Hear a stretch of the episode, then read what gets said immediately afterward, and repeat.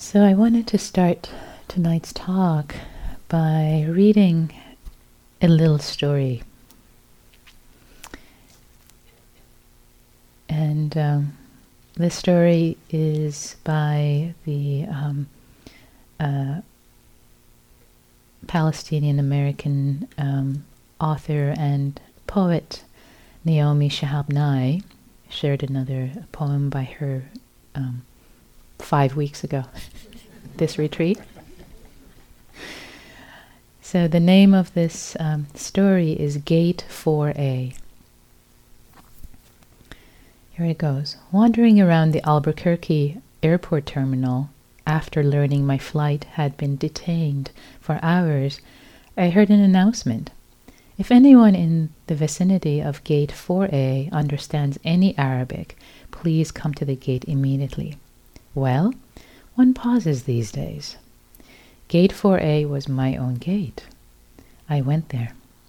An older woman in full traditional Palestinian embroidered dress, just like my grandma wore, was crumpled to the floor, wailing loudly. "Help," said the flight service person. "Talk to her. What is her problem?" We told her the flight was going to be late, and she did this. I stopped to put my arm around the woman and spoke to her haltingly. Shuduwa, shud, this is my attempt at reading the, the Arabic. Shuduwa, uh, shubiduk, habibi, habibti, uh, stani, shwe, min, fadlik, shubid, sewi. This is what she says to her. The minute she heard any words she knew, however poorly used, she stopped crying. She thought the flight had been cancelled entirely. She needed to be in El Paso for major medical treatment the next day. I said, "You're fine. You'll get there. Who is picking you up? Let's call him." We called her son, and I spoke with him in English. I told him I would stay with his mother till we got on the plane and would ride next to her, Southwest. She talked to him, then we called her other sons, just for fun. Then we called my dad, and he, ha- he and she spoke for a while in Arabic, and found out, of course, they had ten shared friends. Then I thought, just for the heck of it, why not call some Palestinian poets I know, and let them chat with her? This all took up about two hours. She was laughing a lot by then, telling about her life, patting my knee, answering questions. She had pulled a sack of homemade mamoul cookies, little powdered sugar cr- cl- crumbly mounds stuffed with dates and nuts, out of her bag, and was offering them to all the women at the gate. To my amazement, not a single woman declined one. It was like like a sacrament. The traveler from Argentina, the mom from California, the lovely woman fr- from Laredo. We were all covered with the same powdered sugar, all smiling. And there is n- there is no better cookie. And then the airline broke out the free beverages from huge coolers, and two little girls from our flight ran around serving us all apple juice, and they were covered with powdered sugar too. And I noticed my new best friend, by now we were holding hands, had a potted plant poking out of her bag, some medicinal thing with green fairy leaves. Such an old country, such an old country traveling tradition, always carry a plant, always stay rooted to somewhere. And I looked around the gate of late and weary ones and thought, this is the world I want to live in. The shared world. Not a single person in this gate, once the crying of confusion stopped, seemed apprehensive about any other person. They took the cookies.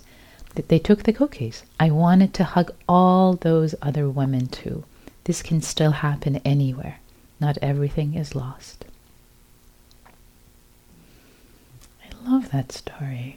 It's an image of a shared world. With metta, with care, with sharing. Sharing understanding, friends, chats, powdered sugar cookies. It's, it's a sweet image. And that's what we're working towards here. That's what we're doing here. We're not just sitting here to be good sitters or good meta phrase repeaters. That's not the point. The point is that is shared humanity, this world, changing the world we want to live in, a different vision for who we want to be and the kind of world we want to create, one person at a time.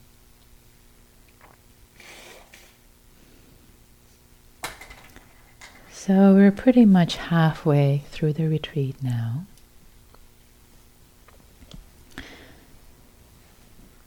And you know, we've offered you options for phrases, meta phrases, and and you've been experimenting, some of you sentences, words, sometimes dropping the words altogether and radiating metta.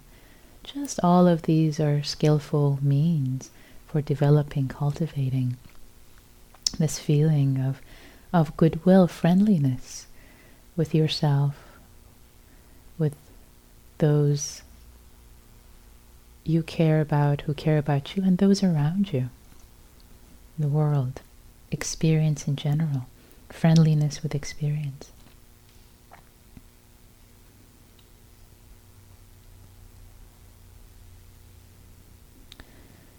I wanted to say um, a couple of words, maybe a couple of practical words that have come up for me about the practice that we've been sharing and have been coming up. And that part of it is about um, about the relationship between the phrased and the phraseless, and the, the radiating metta. One is that, you know, there are not really different different practices. They're the same practice. It's just that often we start with the practice of metta with phrases and image and tapping into the feeling. It's like a three-ring circus. One ring of the circus being the image of the person um, you're doing metta for. The second ring of the circus being the feeling that comes up. And the th- third ring being the phrases. It's like a three-ring circus you're keeping going. Right? And you do that and you do that, and after a while, when it really gets going and and um, samadhi, quote unquote, concentration, both we don't like that word, but we use it. When you really get into the flow, when you really get into the flow, sometimes you might even notice, ooh, these sentences, they're just, feels too much, too heavy, right?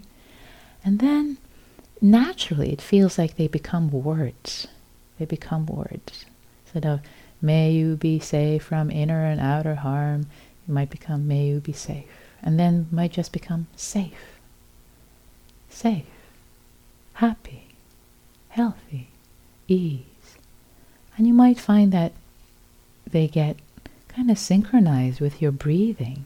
It just kind of becomes an You're breathing in safety, you're bring, breathing out safety. It just kind of becomes more natural. And at some point, even the words feel too heavy. Just the attention to all of that, it just feels like too much. And your mind just naturally drops it. Like, oh yeah, this feels right. And then you naturally find yourself in the practice of radiating metta. So, not to see these as different practices, they're on the continuum. And some people, right away, they find it easier to do one. But usually, we kind of like warm up, and it happens that we, fi- we find ourselves in one after we're really warmed up. It naturally um, develops. It's like the image that came up for me is... Um, swimming. So I, I love to swim. That's my main uh, way of exercising. And and years and years ago when I started, I was really bad. My strokes were so inefficient. They were they were clearly inefficient, but I kept doing them. I remember my breathing was extremely inefficient years, or maybe twenty years ago. So inefficient that I would blow um, air out of my nose so much that by the end of swimming, Uh, there would be some blood coming. You know, I would burst some, some little um, blood vessels. It was so inefficient, but I kept doing it. I kept swimming. I kept swimming, and little by little, realize, I kind of like, oh, this is inefficient. Maybe I should do this. Oh, I don't need to blow so hard. It just, the whole movement of swimming became streamlined. I just did it. I just kept doing it. It just kind of worked itself out. Um, in a way, these practices are like that. You keep doing it, you kind of realize, oh, I don't have to say it so loud, the phrases. Oh, I don't have to say it like this. Oh, I can, you know, maybe... Or, um, say the phrases or the words with the rhythm of my rhythm of my walking or my breathing, and you just kind of figure this out when you do it. When you keep doing it, it just kind of like your mind figures it out. Like, oh yeah, and you get in the flow, and then it becomes more and more fun. The way swim swimming became more and more fun for me, when all of that wasted energy and kind of not knowing what the heck I was doing with my limbs kind of like worked itself out. So, and that comes through continuity, continuity, the C in grace that I mentioned a couple of days ago, continuity, hanging in there, really doing it.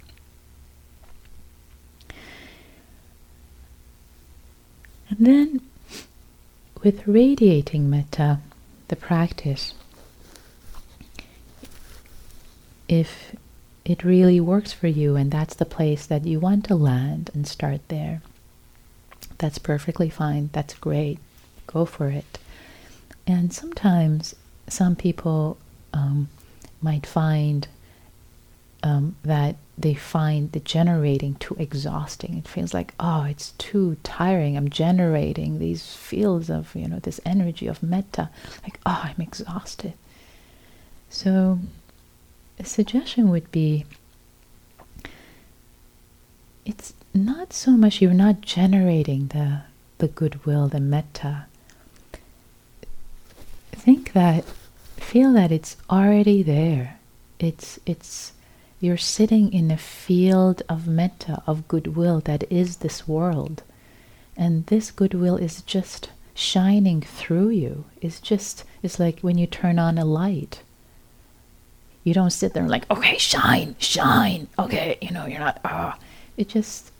The light already shines on its own. So, f- so as if you're sitting in a field of metta, it shines on its own. You're just the, the conduit of allowing it to shine through you. And while it is being radiated or or or um, being or being shined through you, it's also touching you as it's going out. So it's touching you first.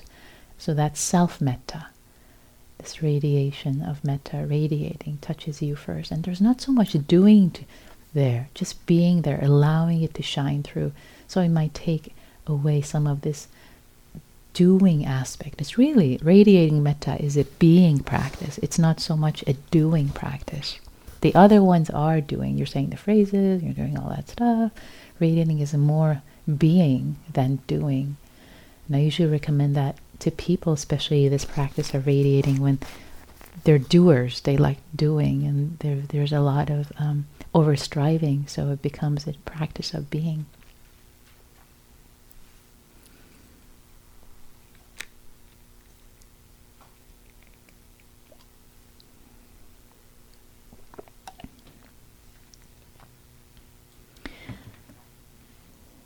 So, one thing that came up last night in the questions, the Q and A, um, was the relationship between metta, compassion, and mudita, vicarious joy. And I wanted to talk more about that actually tonight, especially since not everyone was in, present for the Q and A yesterday. Um, I think it's an important aspect um, of this practice, because it is going to come up. It has come up. If it hasn't come up, it will come up. Surely has come up already for you. So there are four practices. These four practices in Theravada, um, they're known as the Brahma Viharas, these practices of the heart, which literally mean abodes of Brahma, or and Brahma means the gods, or heavenly, and vihara means abode or dwelling. So these four practices are known as heavenly dwellings, or the abode of the gods. They're also known as the four immeasurables. I think I might have mentioned that when I was practicing the Brahma Viharas, these four practices, the metta being the first one of them, um, on a uh, month-long retreat a few years ago, um, where my mind felt really safe and my heart was happy, it really felt like I was experiencing heaven on earth. It's the closest I've come to experiencing heaven, whatever that is. Complete peace, joy, happiness, ease, lightness. So at that point I got it why these were called Brahma Viharas, heavenly abodes, all four of them. Not to say every moment of your practice would be like that, but that's the direction we're, we're going. That's the direction of these practices. It's also said that when when practitioners practice this, these practices, they are, after they die, if you b- believe in rebirth, they are born in heavenly realms, if their hearts are imbued in this. And whether you take that as a multi-life model, as rebirth, or just in this world, you can think of it as if your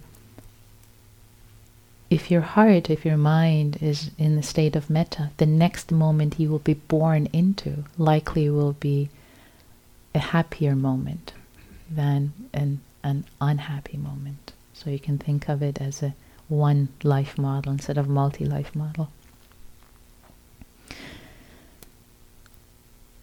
So in Theravada, as I mentioned, the um, the central practice is metta.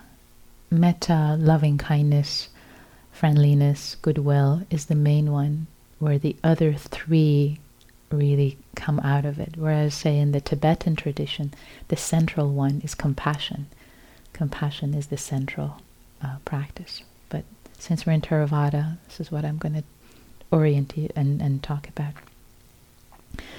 So the main of the four being metta, which we've been talking about, goodwill, a sense of friendliness, a, a sense of a feeling of love free from clinging and expectation. So just to me- share again, feeling of this, this is a feeling of goodwill, just a basic sense of goodwill and kindness that comes from our heart and touches a being that is neither um, suffering nor in the state of joy. Kind of, you know, the, the object of it is, the object of goodwill is in a neutral place. When this goodwill, when this sense of metta, friendliness, comes across someone, a being, who is suffering, then that metta gets expressed as compassion. Goodwill becomes compassion because it's holding the suffering. It's holding the suffering. When that goodwill, when the metta, that basic feeling, it comes across someone who's doing really, really well, is really happy, just their life is flourishing, they're doing great, then that feeling gets expressed as mudita, as vicarious joy. I'm happy for your happiness. May your happiness increase. May it never w- wane. I'm so happy for you. Yay, this is great. Just really genuinely happy for their happiness. Can you identify with this? Have you felt happy, genuinely happy for another ha- person's happiness? Ever felt that genuinely? Yeah.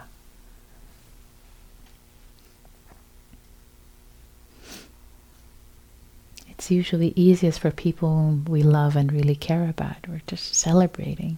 Their happiness is our happiness. And it's interesting about this one. The Dalai Lama sa- has said,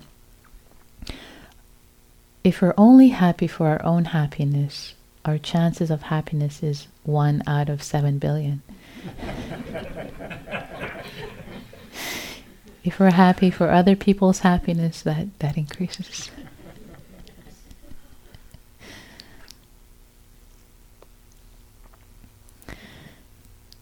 And the last of the four is equanimity, equanimity, upeka, upeka. And upeka, literally, the, the Pali word um, upeka means to see or to oversee, overview. It's, it's having a bird's eye view perspective on a situation, not being caught in a situation. So you can see that equanimity can arise when you have a big picture of a situation, a bird's eye view of the situation, when you're not caught in the detail and being pulled aside, but really an over, overseeing. So the feeling of equanimity is, it said, the same feeling of metta when it comes across a being that is suffering in an overwhelming way, and the metta can't really hold it with compassion, then that that naturally becomes upeka, really taking the bird's eye view of what is happening. That's one way to see upeka. Another way to see the relationship of upeka to the other four, the other three Brahma Viharas, is that equanimity, upeka, actually serves as the bedrock, serves as the basis on which all of them rest. Because without equanimity, none of them will function properly. I will describe more, because really you need that stability the, of, of upeka, the stability, not in order not to, to, for example, for compassion to become empathetic distress, like, oh, or not to become aloof and really remote. I'll say more about the relationship in a moment, but, but that's one way to see equanimity, upeka, is really supporting all of these so that they don't fall into, into what's called near and far enemies of themselves. Again, I'll say more in a moment. Just to say that these four practices, these four Brahma Viharas, as we've, we've mentioned, um, you know, these are also taught not as just as practices to expand the heart, but also as samadhi practices, as concentration practice to really settle, unify the mind and heart um, into what are called um, absorptions or jhanas. These are some of the practices. In fact, there are forty different objects, um, forty ways of, of unifying and collecting the mind. Samatha practices mentioned in Visuddhimagga, in Path of Purification, and four of them are the Brahma Viharas. So the practice that you've been doing, metta, is really a practice. When you do it continuously, it calms the mind. It really is like a lullaby. It just calms the mind. It can calm the body when you do it continuously. And this hasn't come up so much really in this retreat, but but it often comes up as a question for people when they do the practice of metta and Brahma Viharas, the other ones, um, heavenly ad- abodes, that um, some type of wishful thinking, magical thinking comes up. It has happened on previous retreats where people have said, okay, I've been doing metta for this friend of mine who has this illness and I can't wait to go and call them at the end of retreat and see if they're better. That's not exactly the point of metta. Um, it's, I mean, as mentioned before, it's really a way for us to expand our heart, our capacity to care and hold and be with. And in fact, being attached to the outcome in the world, doing it so badly, you want something to happen. It's, it's, it, it becomes attachment, and it completely changes the practice. It becomes complicated and it becomes difficult, and you're just checking your your watch every five minutes for results, even for yourself. You're checking five every, because you're attached. Okay, am I a kinder person now? Okay, did, is this working? Am I nicer to myself? Let me drop a jar. So again, being attached to outcome that way doesn't work so well. Just trusting that that this is a practice that, that does work.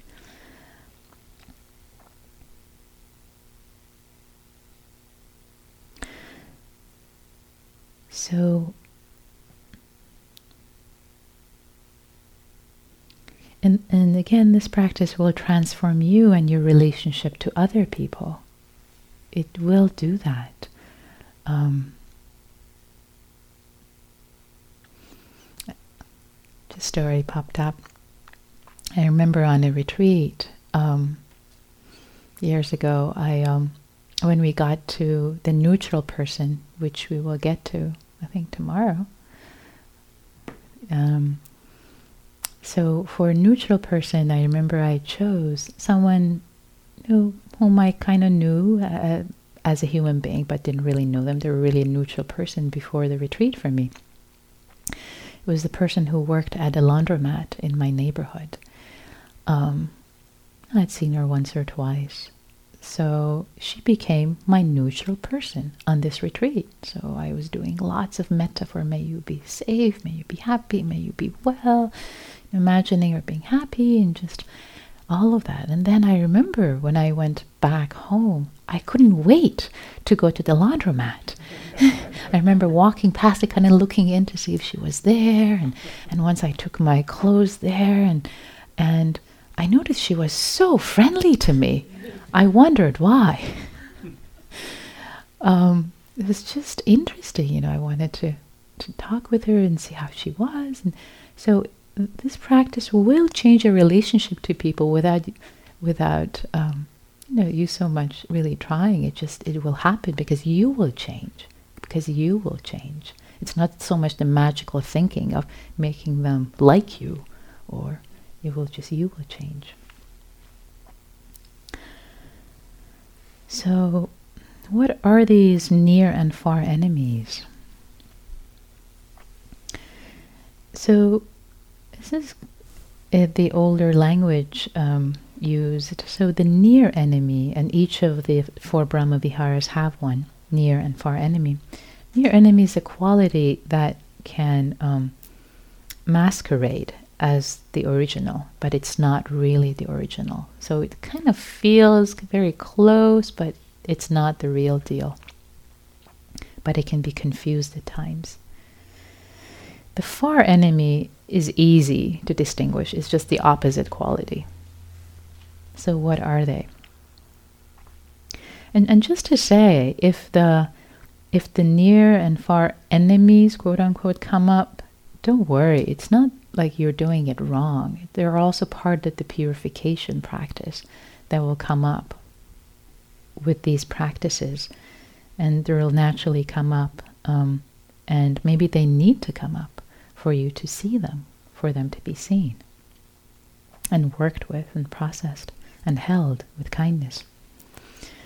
So with metta, with goodwill, friendliness, the near enemy is thought of as attachment. So when you're practicing metta and there is some expectation, some attachment weaved in there, then it's not the real thing anymore. It's masqueraded as the real thing. Attachment can show up as expecting results for yourself, expecting results for others, expecting other people to like you, love you, expecting, you know, I'm going to really, you know, send you metta so that you love me in return, so that you really send me metta in return, et cetera, et cetera. Just a lot of attachment. Um, it's basically love with strings attached is not true love.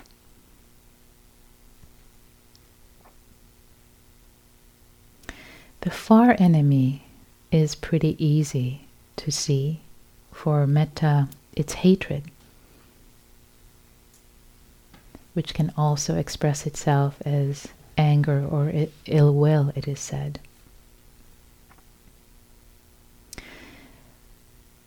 and it can come up when you least expect it as part of purification. You know, you can be do, doing metta for your dear friend, and an argument you had years ago can come up and it could feel really fresh and unprocessed, and that's okay. It's part of this practice. It can come up, the far enemy.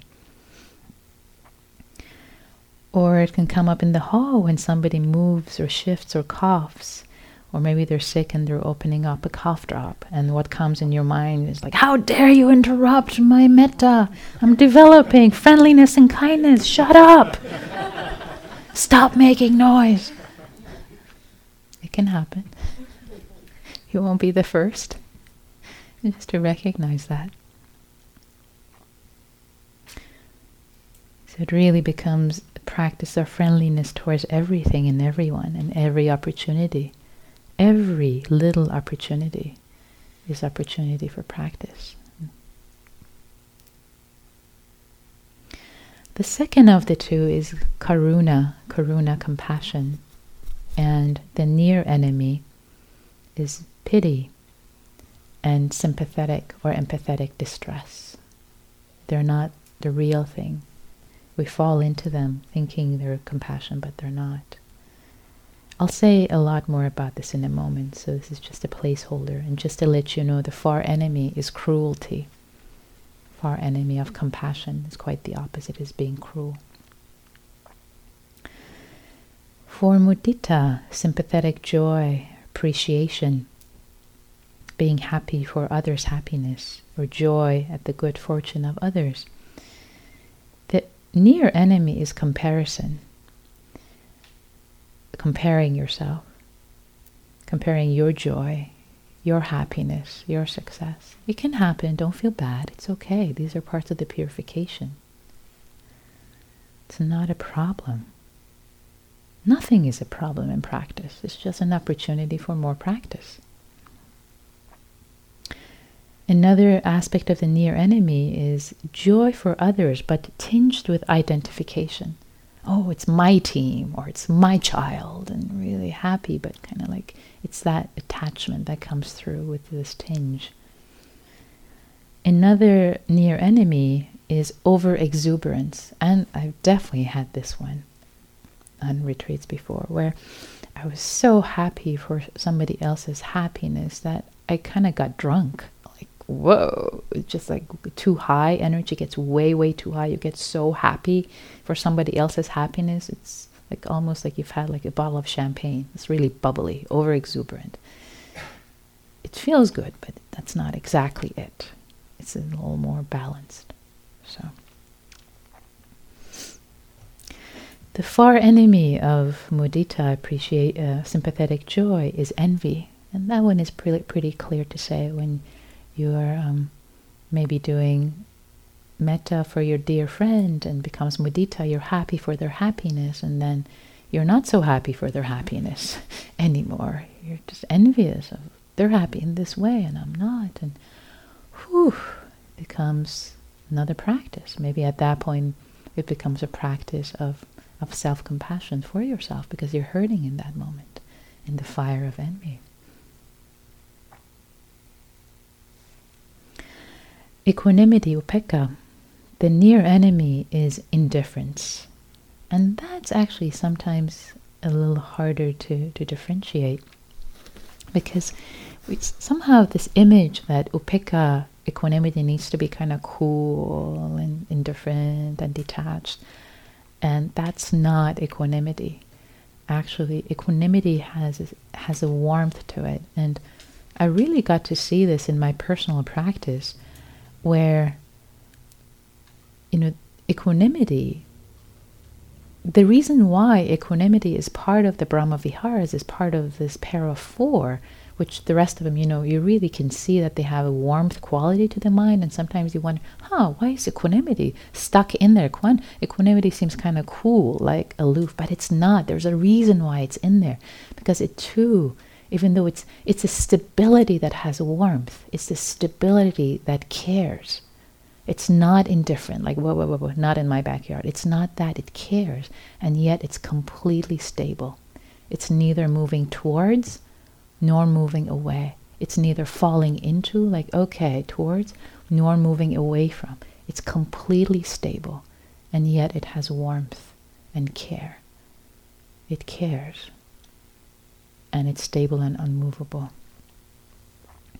And that's very different from indifference, where it just, uh, don't kind of care, it's kind of cool. The far enemy of upeka, equanimity, is um, anxiety or overwhelm. It's not stable anymore. It's completely overwhelmed. And it's also, it's either greed, you know, wanting, falling into something, or not wanting, kind of wanting to get away from it. So either getting too close, wanting to get too close, or wanting to get too far. Those are the opposites, the, the far enemies of equanimity.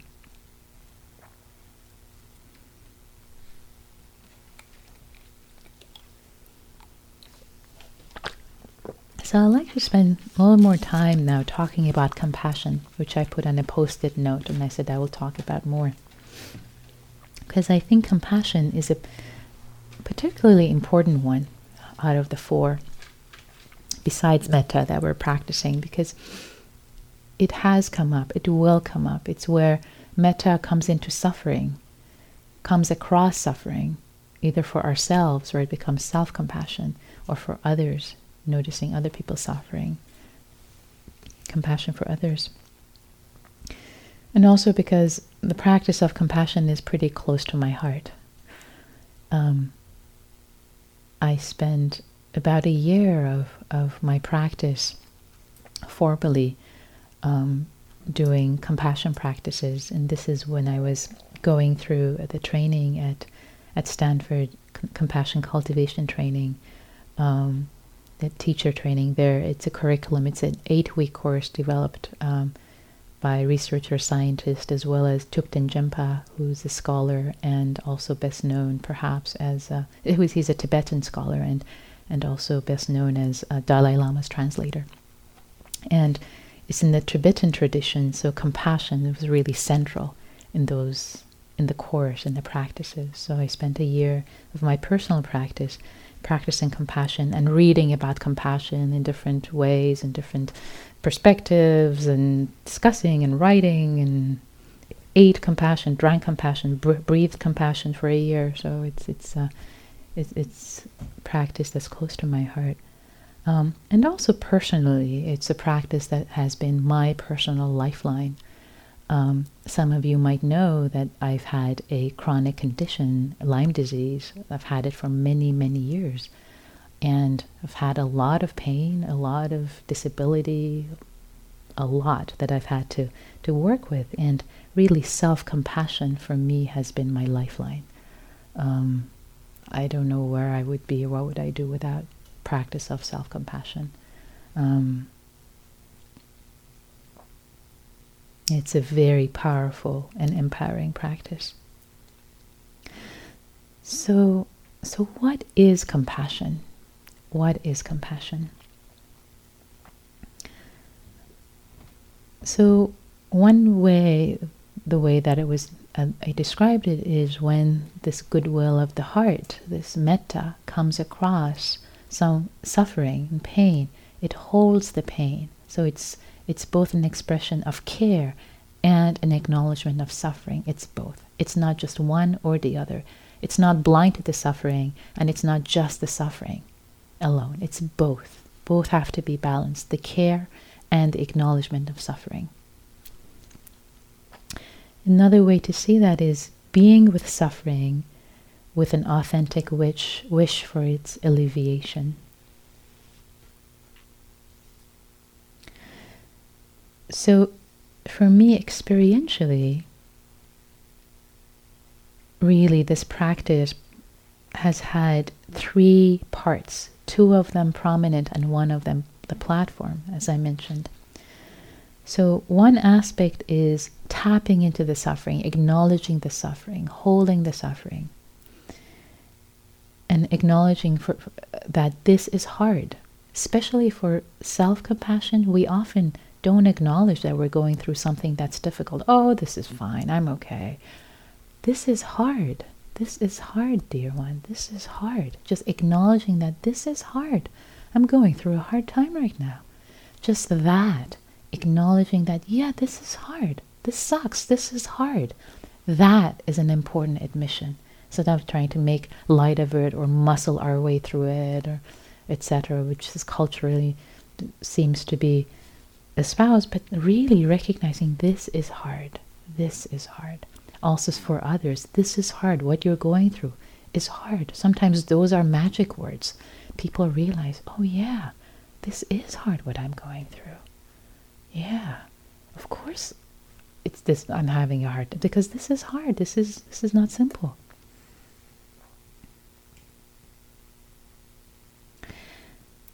So acknowledging the suffering, either for ourselves or for others, that you're going through a hard time, this is difficult. And the word compassion, come is together, and passion, pati, to suffer, to suffer together. To kind of recognize the suffering, to recognize that this is hard, this is hard. So that's one aspect of it. What's the other aspect? The, uh, the other aspect, as I mentioned, is really that sense of goodwill, care, affection, the heart's desire to be with, to alleviate. So if it's self-compassion, it's like, oh yeah, this is hard, this is hard. And then, ah, I care for your pain, I care for my pain. Or if it's somebody else, I care. It's not like, this is hard and come on, get on with it. You know, it's, this is hard and I care.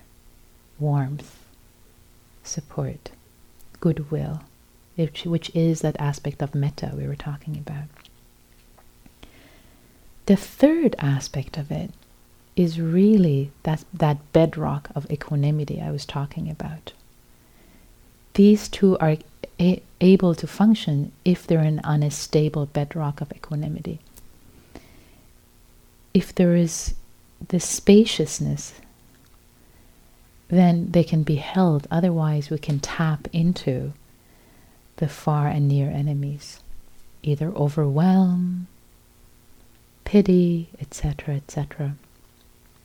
So this is a good time to actually talk about, actually let me just pause, so going back, so the three aspects, recognizing the difficulty, this is hard, having the metta, the care, the goodwill, both of these on a platform of stability, of equanimity, which will help not falling into the near and far enemies. So what are the near and far, far enemies? Again, let's discuss them. The near enemy is pity. Pity is comparative, less than, and it creates a sense of separateness and distance, and it gratifies the ego.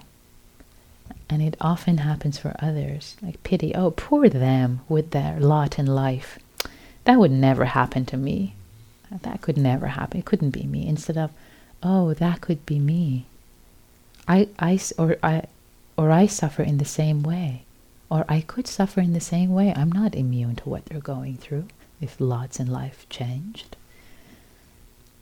So that way, we're in the same level instead of pity. It's like, I'm up here and you, poor you, you down here, you're suffering over there. So that's not compassion. The other near enemy is sympathetic distress, overwhelm, anguish, grief. And that's actually a lot of times what people, when when we talk about compassion, people say, oh, compassion is too hard, I can't do it. They're really not talking about compassion, because compassion, actually, the practice of it feels good. It warms the heart. And I'll talk about it in a moment. It's a, it feels lovely. That's why it's a Brahma Vihara. You wouldn't be suffering in a Brahma Vihara, in a heavenly abode, right? It actually feels lovely to have compassion for yourself or others. What doesn't feel good is immersion or identification with suffering of others or yourself that leads to anguished reaction, like falling into it. Like it's like somebody else is is um, suffering in, in the waves, bobbing up and down, and you jump into it with them. It's like, oh, this is terrible, this is terrible, instead of being on a stable bedrock and extending a, a caring hand. So that's overwhelm. That's sympathetic distress, which doesn't help anybody. It, that's not compassion. And you feel like you're doing something because now you're also pulling your hair out and you're beating your chest, but it's not helping anybody. That's not compassion. It's over, overwhelm. Instead of balancing that with the, on the bedrock of equanimity with true care, this is hard and I care. And how can I help? What also is not compassion is um, empathy alone. Empathy alone is one aspect of compassion, but it's not the, the full deal. It's not the whole thing. So empathy, as defined by researchers, is the visceral or emotional experience of other people's feelings. And in a sense, it's an automatic mirroring through mirror neurons of another person's emotions, like tearing up when a friend is sad. Alone on its own, it can lead to to sympathetic distress, to empathetic distress, if it's not supported by care, metta, goodwill on the platform of equanimity. So it's part of it, but it's not the entire thing. It's needed. It's empathy is needed, but it's kind of halfway there to compassion. The far enemy of compassion are cruelty. That's one is easy, don't have to describe too much. The other one is Schadenfreude, happiness at others' misfortune, which can come up, especially if that person is someone who's not in our circle, is our person we're having difficulty with, or our difficult person. That can come up sometimes.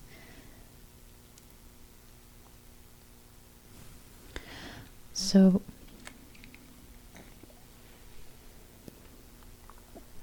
so to say that compassion actually does supposed to feel good, and it does feel, it's it's one of the Brahma Viharas.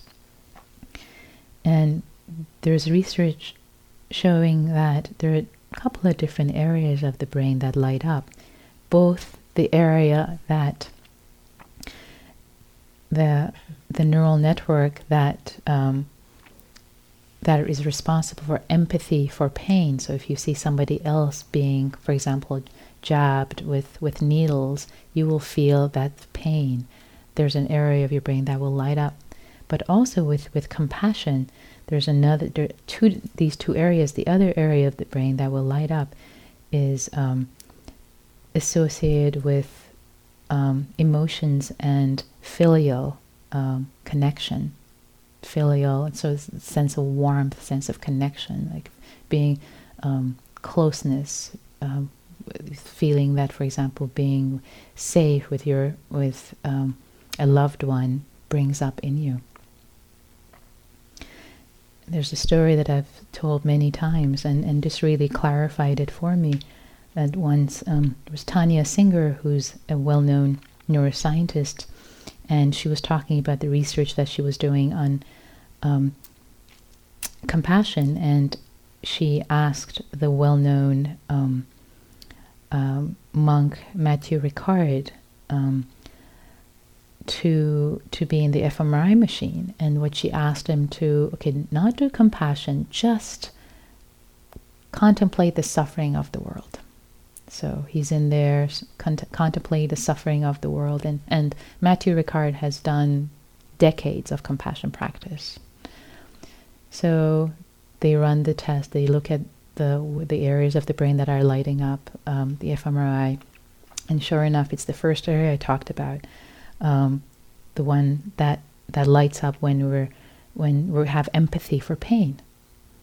So they open the fMRI, bring him up, and say, okay, done. Says, no, no, I feel terrible. I feel awful. Please put me back. I want to do the proper compassion meditation. Like, okay, put him back. He does the compassion meditation. Like, ah, not just contemplating the suffering of the world, but bringing in care, love, warmth, ah, caring about that. Ah, both areas light up. Bring him out. Ah, okay, that feels a lot better. So if you're practicing compassion, that's what it feels like. There's a, it's, um, it, it, it's not a difficult practice in that way. It's a Brahma Vihara, it's a heavenly abode, either for yourself or for others. It feels soothing, calming. It feels good.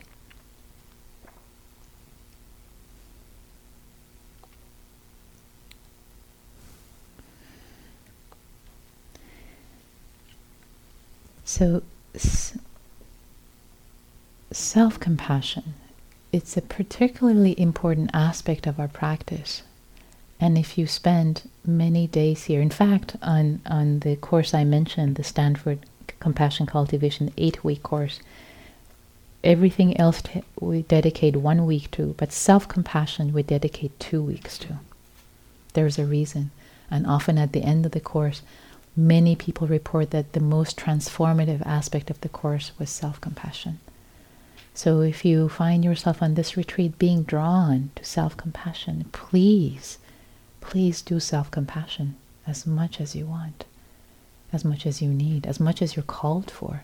It's important practice, because really filling your own well, your own cup, um, allows you to then be there for, for others. Someone today shared this phrase with me in a practice meeting, which I really like to share with others, not from your reservoir, um, but from your, um, I forget the extra word, um, what was it? Not from your reservoir, but for your extra? Oh, what was it? It was a more elegant word. Oh, I forgot it. I didn't write it down because it was so easy to remember. Next time, next talk, I'll bring it up. Um, but that's that's the idea, not from your own reservoir, not from what you have, but also from overflow. That was the word, from your overflow. So when your heart is really overflowing, overflowing, when you've really fed your own heart with compassion and care, and you're overflowing, that's when it's much easier to wish it for others. And of course, sometimes it's harder to do that for ourselves for m- the reasons we've mentioned. So it might be easier to actually use the image of loved ones and them as a way to to bring compassion to ourselves and feel loved and cared for. So whatever works for you, experiment. It's all open.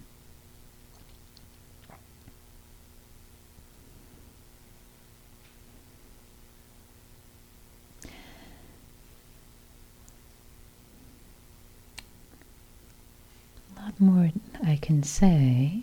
I usually have a lot more than I have time for, but maybe what to finish with.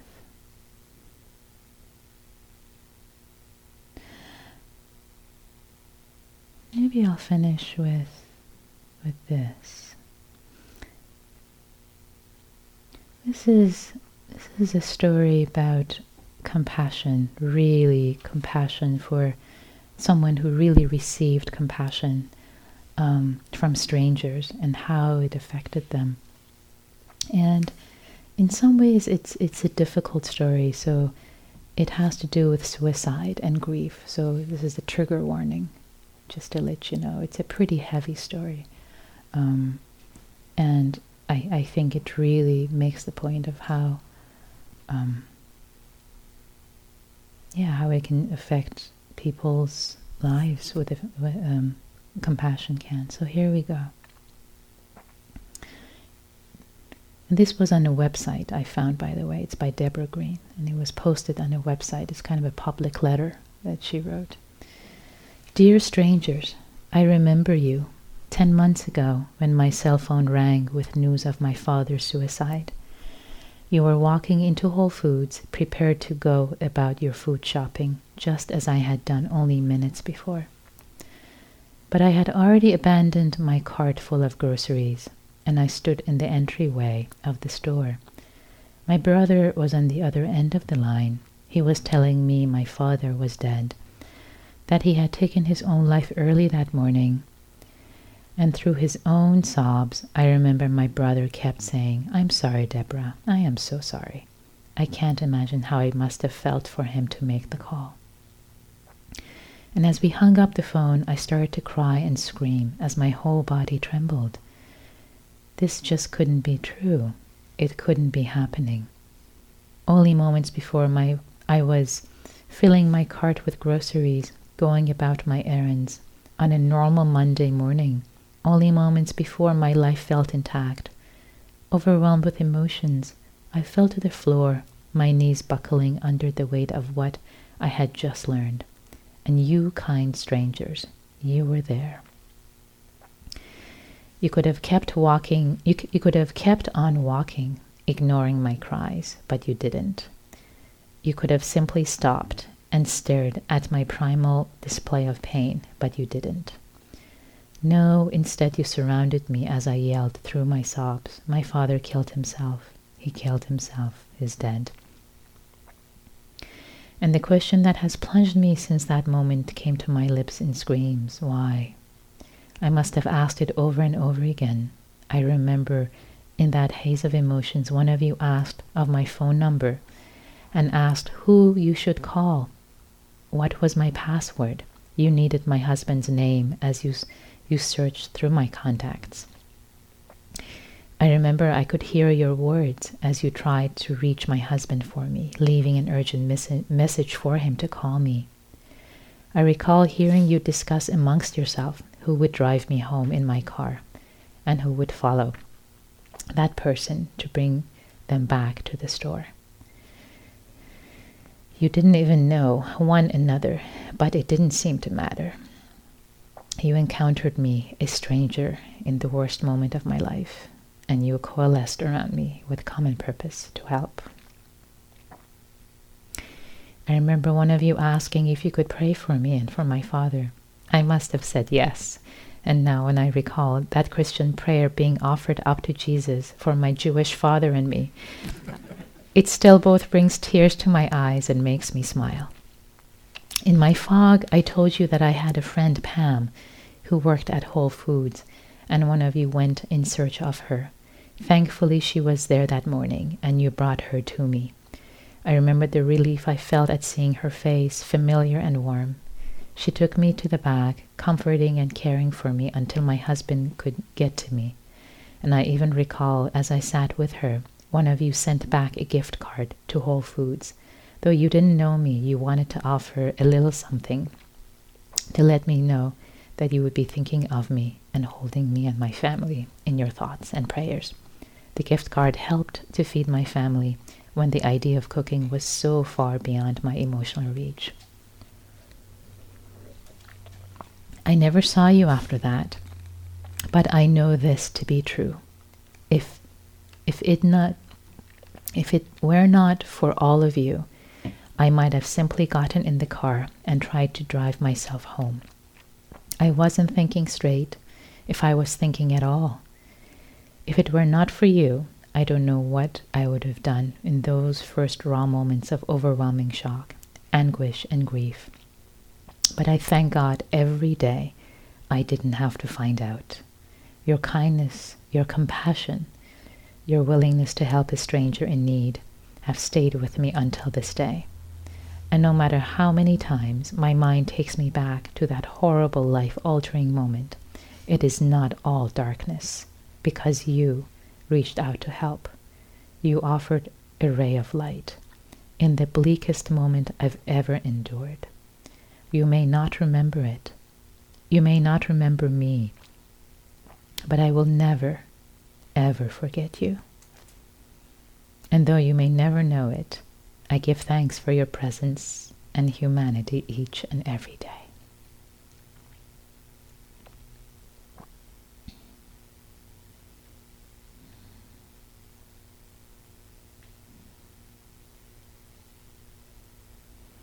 who knows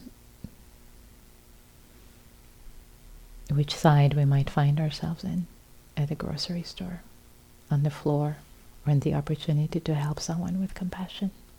Let's just sit for a moment.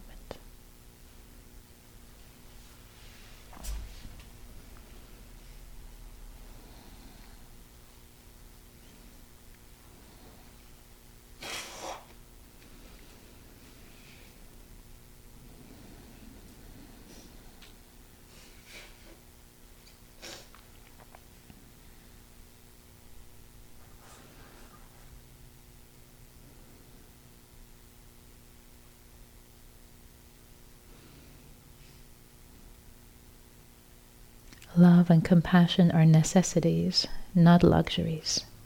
Without them, humanity cannot survive. The Dalai Lama.